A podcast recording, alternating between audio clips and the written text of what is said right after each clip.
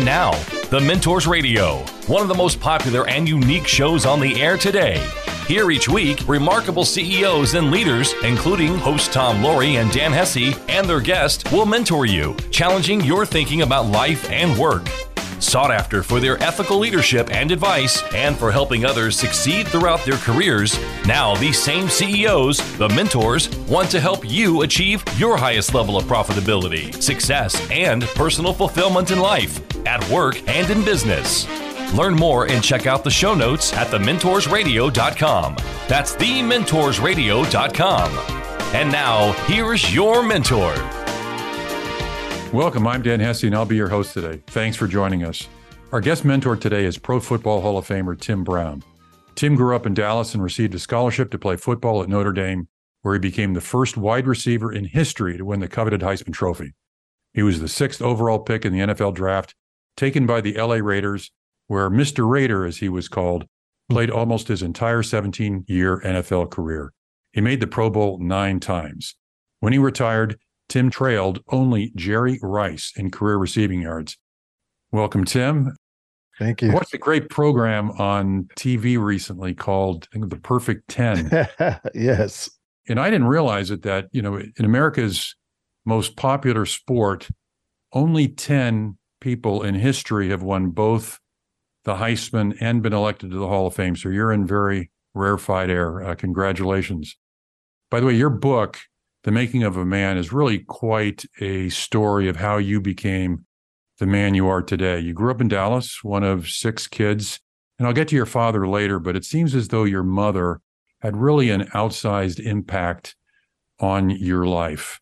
You had a very close relationship with her, and you quoted a stat in your book or or study, I guess it was a study out of Harvard, that said that men who did not have a close relationship with their mothers when they were very young have twice the incidence of coronary disease, ulcers, mm. all sorts of other bad things, which kind of makes sense. Can you describe your mom and your relationship with her and what you learned from her?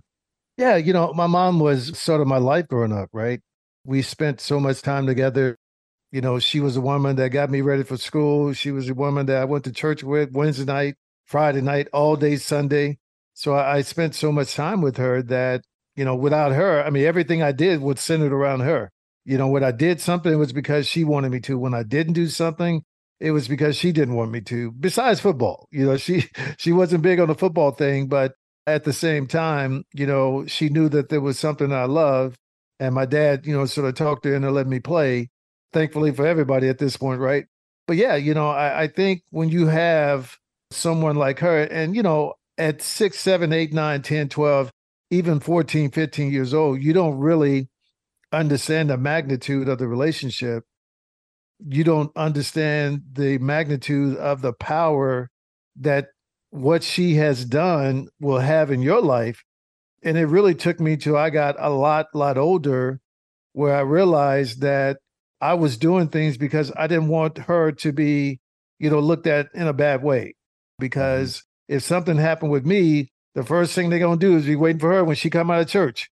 Missionary Brown, Missionary Brown, your son, you know what I mean? It, it's you know he got caught in this place or doing this or doing that, and I never wanted that to happen with her. And then even later in life, I realized she had set forth a lifestyle that she had lived to the nth degree, right? I mean, everything that she believed in, she lived. You know, I never saw her. She's never cursed me out. She's never, I've never seen my mom's elbows, her knees, you know what I mean? Because she dresses just, you know, so whatever she believed in, she has lived that to the nth degree, man. And it just let me know that whenever I decide to live that way, that I could live it because I have an example with her. By the way, you mentioned your mom not being that excited about football. As I understand it, when you were a freshman in high school, you were in the school band. And then your sophomore year, your dad signed the papers to let you play football. And you kept it a secret from your mom. She thought you were in band practice and you were at football practice. But then she reads the paper. They have an article about sophomore sensations, and there's you in the newspaper. So, how did it go down with your mom when she found out? It was not a good thing. I mean, she came at me. She was, let me say this, you know, her reasoning was she didn't want me to get caught up in this world, right? And she thought that sports would get me caught up in a world that would take me away from a godly life. And that was one thing that she was afraid of. So, you know, my dad, whatever he did, got her calm down. So she, you know, she allowed, you know, my dad to sign the papers for me. Now I, I had played my seventh, eighth grade and my freshman year, but you know, those practices were all during school time. So we never I was never coming home late or anything of that nature. So she never really knew what was going on. But once I made the varsity team my sophomore year, then all that changed.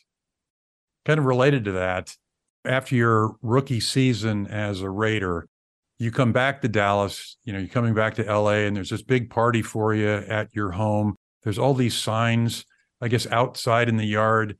Welcome home, Tim Brown, Pro Bowler. You make the Pro Bowl as a rookie, which is right. really, really amazing. Heisman Trophy winner, and your mom's waiting for you outside the house. What does she say to you? Yeah, you know, I mean, I get out the car, man, thinking I'm big shot Timmy, you know what I mean? And uh, they got this big sign outside Welcome home, Heisman Trophy winner Tim Brown, Pro Bowler Tim Brown. And my mom is standing on the porch and she tells me how proud she is of me and how the whole family is so proud of me of everything that I'm accomplishing at the time. And then she said, Did you see the sign?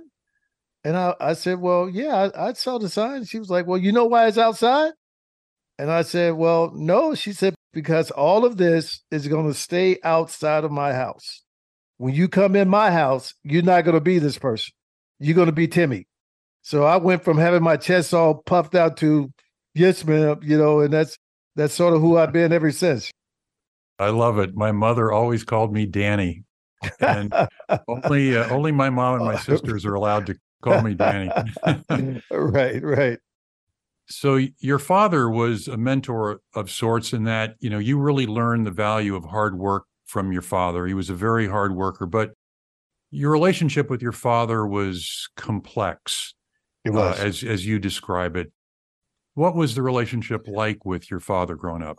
Well, you know, what really made it really, really complex is up until we had this little incident, we had a great relationship. You know what I mean? It was, you know, everything that I knew a father and son should be doing. You know, we take trips together, we do this. You know, he wasn't big on going out playing sports and all that, but he was the perfect father as far as I was concerned. And, you know, this one night he came home and he was a little intoxicated and got in his mind the notion because I slept in the den and the door, the side door to the house was by the den. And he came in that door. And when he came in, you know, he turned the TV off. And I said, you know, hey, Pop, I was watching it. And in his intoxicated mind, you know, me just saying those few words meant that I was coming after him. And, you know, he threatened to kill me, looking for his gun, the whole deal. And my mom had to had to calm him down. And that lesson taught me many, many things, you know, First of all, if alcohol would make you want to do that to your son, don't ever touch alcohol. So at 13, I made a decision that I, was going to never touch alcohol. But I think beyond that, it just taught me that you can have things perfectly in line and they can just go off track pretty quickly if everybody's not on the same page, you know. So so that little that little thing lasted almost 12 years between me and my dad. You know, but I I believe this to my core, Dan, and that is that everything that I accomplished in those 12 years, I accomplished hoping that it would be the thing to open up the relationship between me and my dad again. So you know about the Heisman and all that stuff, but even going back to being named most likely to succeed in, in high school and and being on being vice president of a senior class and all these things, man, I tried to put in front of him in hopes that that would open up the door again and uh, it just never did. And when I was 25, I just made up in my mind that some kind of way I was going to make this happen. And I just went to him and I asked him to forgive me because I felt like if I wouldn't have did what I did, if I wouldn't have said anything, this would have never happened. And that sort of broke the chain. And for the next 20 years of his life, we had an incredible relationship. We'll be back in a few minutes with our guest mentor, Pro Football Hall of Famer Tim Brown. Go to our website, thementorsradio.com, and click on List of Shows to listen to past guests. This is Dan Hesse, and you are listening to The Mentors Radio.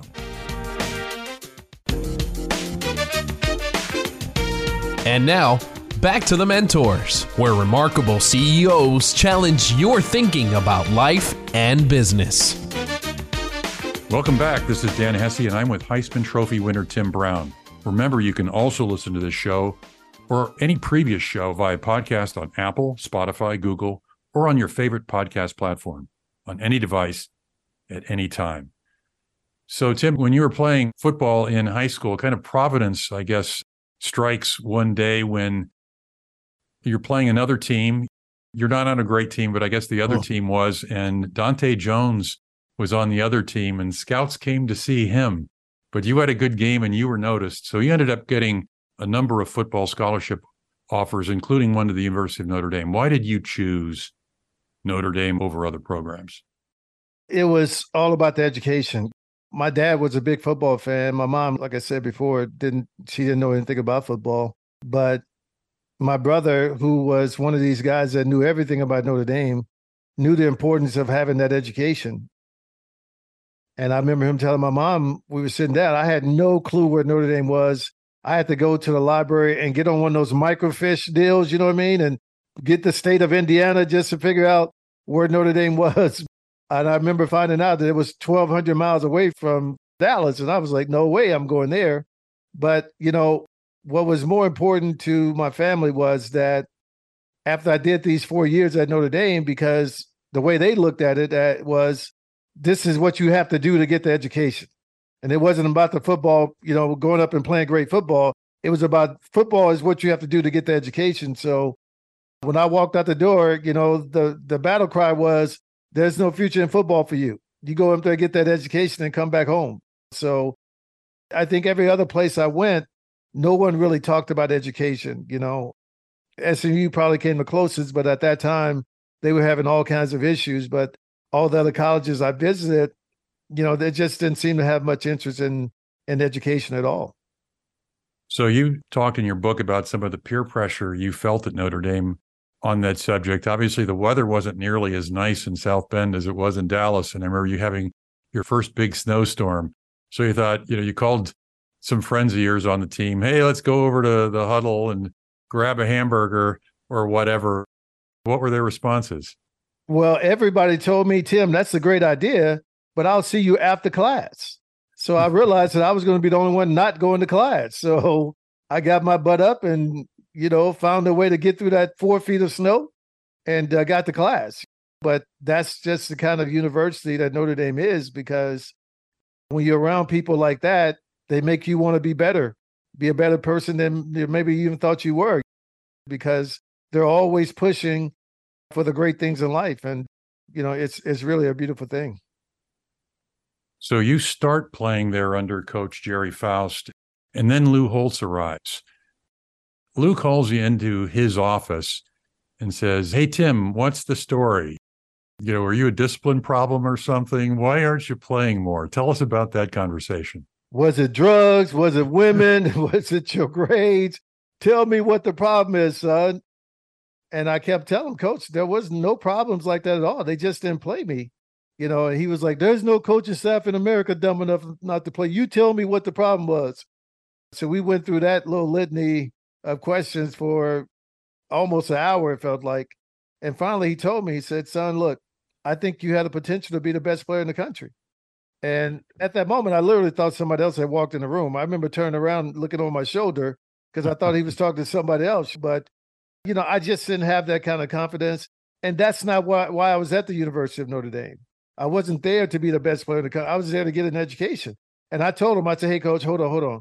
I said, hey, my goal is I'm going to get my four years. I'm going to get this education, go back home, marry my high school sweetheart, be a deacon in the church. That's my goal. And he looked at me and literally put his hands, his head in his hands. It was like, is that the problem? And he said these words to me that no one had ever told me, Dan. He said, Tim, you can have both. And I had never dreamt of that. I had never thought about that. My sole focus was to get that education, and football was a means to doing that. And, you know, at that moment, I realized, oh, wow. And so I just, as hard as I was working in the classroom, you know, I thought I was working hard on the field. There was room for improvement. And I just started working as hard as I could. And things just started to work out pretty good for me. Well, what's interesting is your father and Coach Holtz were both mentors, but they took almost completely different approaches where you said you worked harder, you got all those accolades in high school, you worked to be the best student, the best athlete mm-hmm. to prove your father wrong. But then on the other hand, you work like heck at Notre Dame to prove Lou Holtz right. And right. what what Coach Holtz you said built up in you was confidence. How important is confidence in success? Well, it's just impossible to not have confidence and be successful. I mean, I, I just don't know. I don't know how you do that. When my first year at, at Notre Dame, the very first time I touched the ball at Notre Dame, I fumbled the opening kickoff. Hmm. And you know, you lose a little confidence in what what you can do. But I remember uh, later on in that same game, they had a little package for me, and they called that package. But because of what had happened in the game, they tried to like pull me back, but it was too late. I was already on the field, and I, I ended up making a catch in that game, and it gave me the confidence that I could at least you know catch balls in, in big time college football. So I, I, just don't know of anybody who is really successful who who's not confident. You know, if you're going to do something, you have to understand and you have to think that you're the best at it or one of the one of the best at it. Otherwise, you know, you you're really spinning your wheels. We'll be back in a few minutes with our guest mentor, Tim Brown, discussing his book, The Making of a Man. You can listen to our show worldwide on iHeartRadio or on your favorite podcast platform like Apple or Spotify. This is Dan Hesse, and this is the Mentors Radio.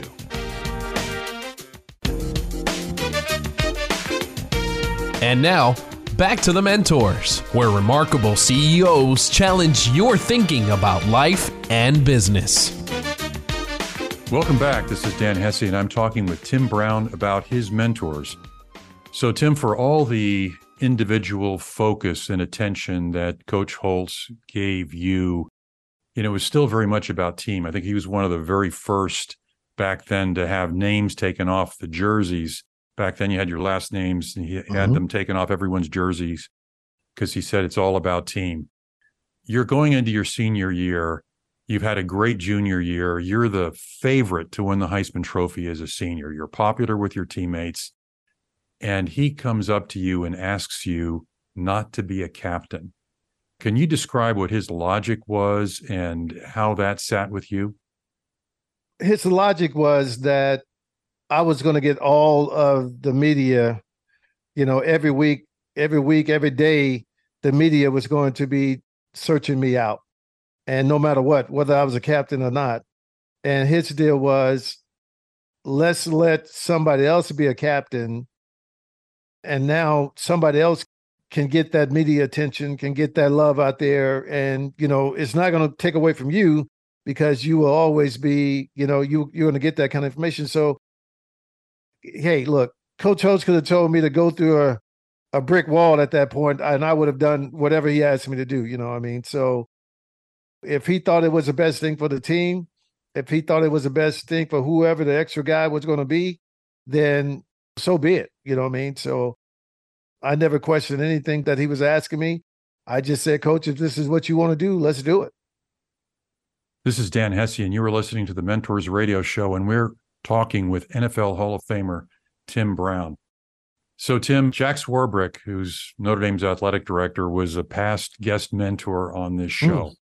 And one of the things that he talked about is his concern that, you know, a lot of the changes in college athletics, name, image, and likeness, the transfer portal, conference realignment, all those things are going to make it more difficult for universities, professors, coaches to be mentors to young athletes. I'm interested in in your perspective on that. I think, man, you know, we're getting to the point where it's seriously all about the money. You know what I mean? And once, you know, I don't care on what level you're on, you know, the professional level is different.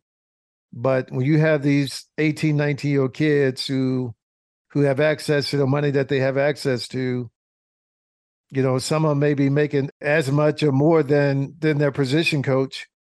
That's tough. I mean, it's really tough for a grown man to tell an 18 year old what to do when the 18 year old is making more money than he's making.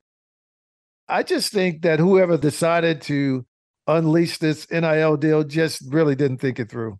I mean, now I hear that the NCAA is actually trying to reel some of it back, but I don't know how you can put the genie back in the bottle. I really don't. And it's unfortunate that, you know, universities like Notre Dame, who really want kids who cannot have kids to come there just because of money.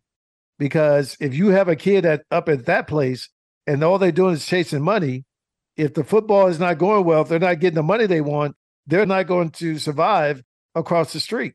You know what I mean? Across the street, eh, we refer as across the street as being the academic part of Notre Dame. And if you can't do that, then you can't be. So, you know, Notre Dame has to make sure that the kids who are coming there, yeah, Notre Dame is able to do a little bit of that NIL stuff, but that cannot be the reason why they're there because they're not going to survive and they will fail across the street if that's the only reason why they're there. So it used to be you didn't get all those goodies till you became a professional. Your very first year, you're drafted by the LA Raiders. What were the temptations? You you know, you make the Pro Bowl as I mentioned earlier as a rookie. You're obviously very successful. You're in Los Angeles. What kind of temptations face young players? Well, look, I wasn't a drinker. Thank God. You know, I can remember being at a party one time. Eddie Murphy was sitting to my right, Janet Jackson to my left, and they were passing this stuff. Whatever I couldn't even pronounce whatever they were passing, you know. And Tim, you want some? And you know, even at 21, 22, I was able to put my hands up, go, no, no, I'm not, I'm not going there. But the one temptation that was the most difficult thing for me was the women. You know, you 22 years old, you got a pocket full of money, what you think is a pocket full of money anyway, you know what I mean? So, you know, I'm driving a, a brand new Porsche and I'm playing good football. My name is all over the papers and all that. You know, you couldn't have life any better. And the problem with the women thing is it's the one thing that no one in my circle anyway is ever going to say, "Hey Tim, you need to quit doing that." You know what I mean? You need to stop hanging out with two or three women. You you nobody's going. Everybody's like, "What? You did? You know? Oh man! Oh, you know." And that's that's the encouragement to keep going. Of what? Oh, what else can I do? How else can you know I make this happen? You know, so it became a, a real real problem, and not from a standpoint of having issues with the women, just in my spirit, in my in my psyche of who I am and how I was brought up it just became very, very difficult to deal with that because I knew that I wasn't right, right? And yeah. and that that was just a tough, tough deal. So yeah. So I remember in your book you mentioned you're a few years into your career, it's going very well, but you start cutting yourself shaving in the mirror because you didn't like who you saw in the mirror, who you had become. You know, how did you come to that realization and what did you do about it? Well, you know, when you grew up in church, like I grew up in church, and again, when you have a, a mom who you have seen live this thing, you know, when I say this thing, I mean live a life for God the way, you know, it's supposed to be done. I knew I was about as far away from that as I could possibly be. And, and my pastor had told me, you know, right after I won the Heisman, that God was blessing me, but he was blessing me so I can turn around and give these blessings back to him in some way. And I didn't really get that at the time, but every year that went by, it became more and more obvious what that meant. That I was a kid at a high school that was 425 and one, my three years on varsity football at Woodrow Wilson High School. Notre Dame came to recruit another kid, and that night I had four touchdowns. And in my 27 years of playing football, I only scored four touchdowns one time, and that's when Notre Dame came to recruit somebody else. Mm-hmm. But you know, I'm thinking that these things are are my doing, other than what God is doing for me, becoming the first receiver to win the Heisman. You know what I mean? And being a receiver, but Dan, I was in a wishbone offense. I was in a mm-hmm. wishbone offense my last year because Tony Rice couldn't throw a pass to me to you. And so, anyway, I just think that once once all these things were being revealed back to me, I realized that God had opened up a lot of doors. And at some point, I had to turn around and, and live for Him the way He wanted me to. We'll be back in a few minutes with our guest mentor, Tim Brown, discussing the difference a mentor can make in one's life. This is Dan Hesse, and this is the Mentors Radio.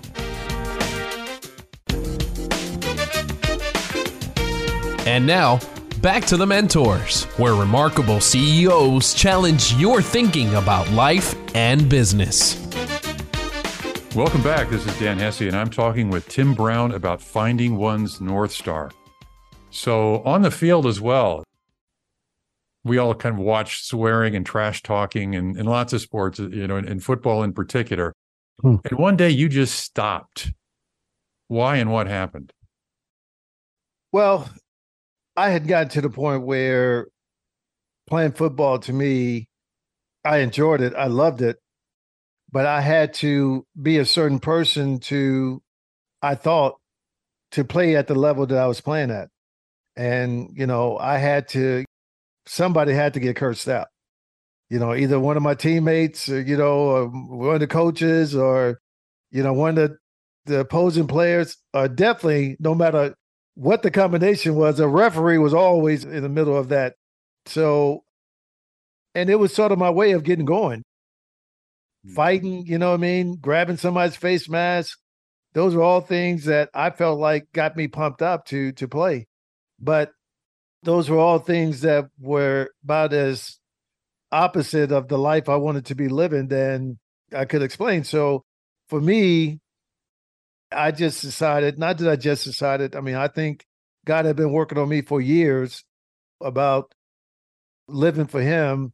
And finally came home one night, man, and just fell on my knees and just asked God to save me and you know, help me to live live a life that he wants me to live. And all I got back from him was, you have to trust me. And that was a difficult thing because I'm 29 years old. I'm right in the middle of an incredible career. I mean, I didn't know I had nine, eight more years ago, but for me to change my personality for the most part and still was able to play at that high level. I mean, I never cursed anybody out again. in the next eight, nine years I played.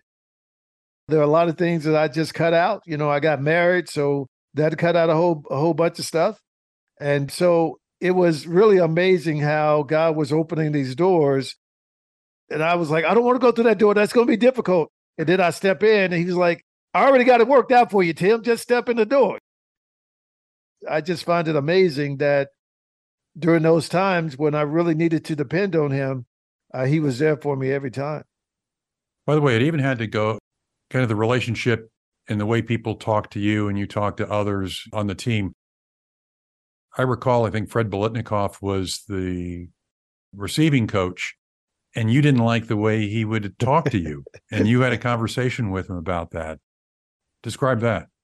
Yeah, well, that was sort of early on in my career where Fred had cursed me out. I mean, really used some words at me that I had never heard pointed at me ever, even in a joking way. I tell people with a little tear in my eye for the rest of the practice, I got through it. And afterwards, I went to him and say, look, man, my daddy don't talk to me that way. No man I've ever met has ever talked to me that way. And if you want to get the best out of me, that's not the way to do it. And he didn't really like what I was saying to him, but I think he understood that I was sin- sincere about what I was saying. And, you know, we were together for almost 15 years total, and we never had that problem again. This is Dan Hesse. You are listening to the Mentors Radio, and we are talking with Tim Brown. So, Tim, how do you define success? Oh, boy, that is a very difficult question. Peace, you know, I mean, when there's nothing else to worry about. I mean, on the football field, for me, if I won my route, I, you know, it was successful. But if I lost the game after winning, was I really successful? And I think that's sort of the issue that I dealt with throughout my career because I I was always a good player on a mediocre team or even some good football teams, but we never won the big deal. So to be honest with you, I never looked at myself as being successful because I played a team sport. And if you play a team sport and you don't win the ultimate team award, then how are you successful? So that may be very harsh. And somebody said, Tim, it sounds like you about to go jump off a bridge or something. It's like, no, uh, I'm not there. But at the same time, I have to be, you know, realistic about the sport that I played. If I was track, if I was playing golf and I won all these individual awards, it's a beautiful thing. But I played a team sport. And in that sport, if you don't win, I mean, there are a lot of guys in the Hall of Fame that didn't win it. I got a chance to play in a, in the Super Bowl, and I'm thankful for that.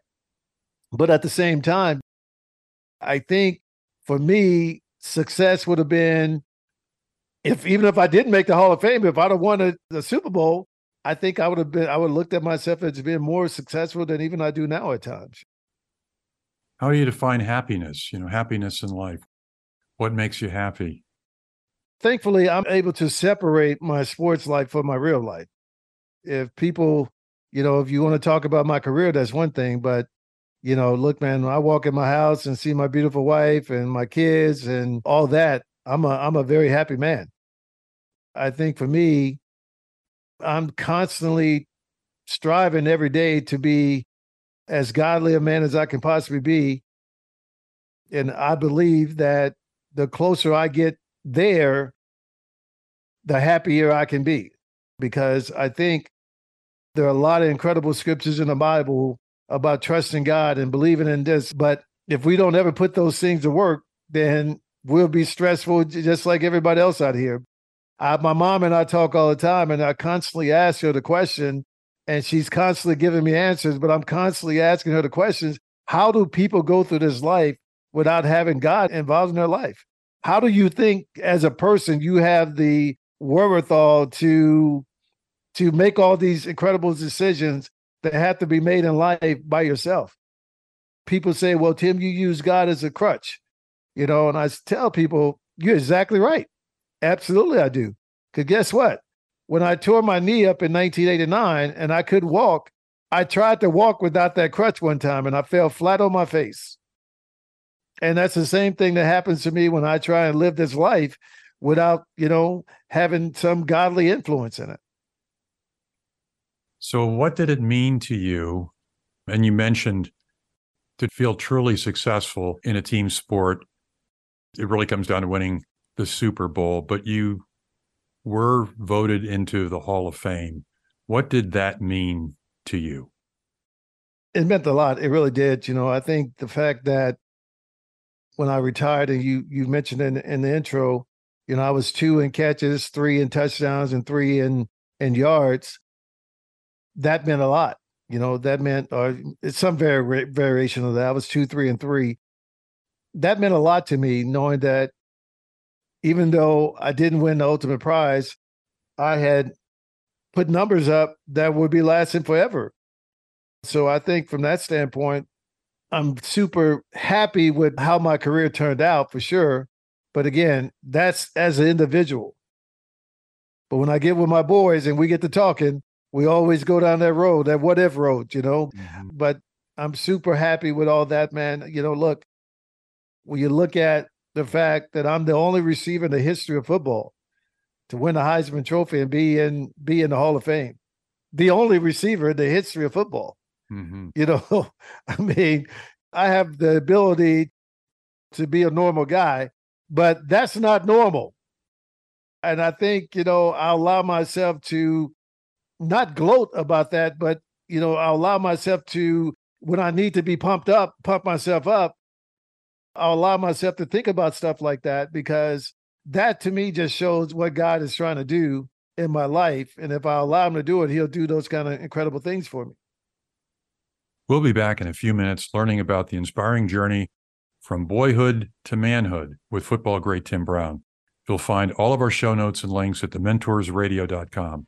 For those who listen to us on Spotify, Apple, or on another podcast platform, if you enjoy these conversations, please give us a positive review and tell a friend about the show.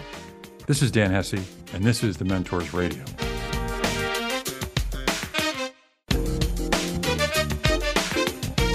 And now, back to the mentors, where remarkable CEOs challenge your thinking about life and business. Welcome back. This is Dan Hesse, and I'm with Pro Football Hall of Famer and Heisman Trophy winner Tim Brown discussing success and happiness. Tim, you've always been drawn to good causes. What are you doing now? Oh, man, we have several little deals we're trying to be involved in. Because of the Heisman to the Hall, we all got together. I mean, there are eight of us. There are 10 guys, two guys passed away. And we had to eliminate Mr. O.J. Simpson for what we were doing. But the other seven of us got together and formed H2H Foundation, man. And what we're trying to do is partner with, we've already partnered with Red Cross. We're going to be partnering with Prudential coming up here pretty soon. And really just trying to give back, trying to let people know that we've had an incredible legacy on the football field, but we want to have a better legacy off the field. So wherever we can find ourselves uh, handy for people, is where we want to be. Whether we bring more attention to the deal, bring more money to the deal, whatever we can do is what we want to do. So, if you could give one or two pieces of advice to a young person today, Tim, what would they be? Look, I would tell people initially, especially somebody young, to get as much education as they could possibly get. Mm-hmm. Because I think that if not for that, I'm not sitting here as confident a man as I am because every time I get to the point where I, you know, things are not going my way, I can always look up on the shelf and see a certificate from the University of Notre Dame. And if I could do that, I could do anything. But look, I could not speak to a young person without telling them to seek some relationship with God. I almost get chills. I'm not almost, but I'm getting chills saying that to you, Dan, because what I learned in church, man, sitting on a pew when I was 14, 15 years old, 17, 18 years old, has stayed with me to this day. And sometimes, you know, maybe we overdo it. I don't know. But I just think that it is so important to have that thought that God is always with you. And if, you know, if I live for him, if I do these things, and I understand I could not have lived this life at 14, 18, 19, 21 even 25.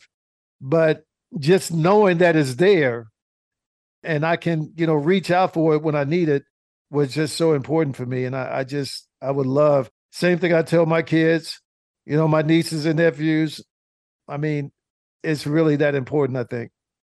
By the way, one thing that I'm reminded of with the story you told earlier about you and your father, you know, one of the lessons that came back to me was, you know, when you said that you and your father had a very kind of complex and distant relationship. And to get back together, you actually had to go to him mm-hmm. and make up and extend your hand. Yep. And what a difference that made. And it reminds me of somebody actually who was a good friend, had been, and then be, during my freshman year of college, we just started not liking each other toward the end wow. of the year. And I wrote him a letter over the summer and then he wrote me a letter back. So I extended that. Wow. Wrote me a letter back. And when I got back to school, you know, he just saw me and he just came up and gave me a big hug. And we were like best friends from then on. Wow. You know, just that, you know, what I learned from you it reminded me of, of your book is, you know, when you have a problem with somebody, take the first step. That's right. And often it makes such a big difference. Somebody has to be be the bigger person. Be yeah. the bigger person and come do it. And, and that was yeah. a great lesson I learned. So Finally, what do you do for fun? Man, play golf, man. You know, I try and play a little golf when I can, but I have so much when my kids are home for the summer, man. It's just the joy of my life. We have such a good time trying to make every use of every day we can. So if I can play golf and hang out with my kids, I'm trying to get them to play golf with me, which would even be better. But we do a lot of game nights and that kind of stuff around here. So it's it's always a great time. Well, you told me earlier you knocked one in from 80 yards today, so uh, it's obviously the, the game is is treating you well. That's right, no doubt. well, thanks for joining us uh, today, Tim. And we've always known you're a great player, but you've become so much more a great father, great husband, and mentor. To our listeners, please go to thementorsradio.com for show notes and other resources. You can also listen to us on the major podcast platforms like Spotify, Google, and Apple and on iHeartRadio worldwide. Join us next week at the same time for another edition of the Mentors Radio. Until then, this is Dan Hesse signing off. Remember, we're never too informed or experienced to stop learning. Thank you. It's been The Mentors, where remarkable CEOs challenge your thinking about life and business. To get more information about the program or a sponsor, to download a podcast of today's show, or to leave a question for our host, go to thementorsradio.com. That's www.thementorsradio.com. The preceding program copyright CBJ LLC. All rights reserved.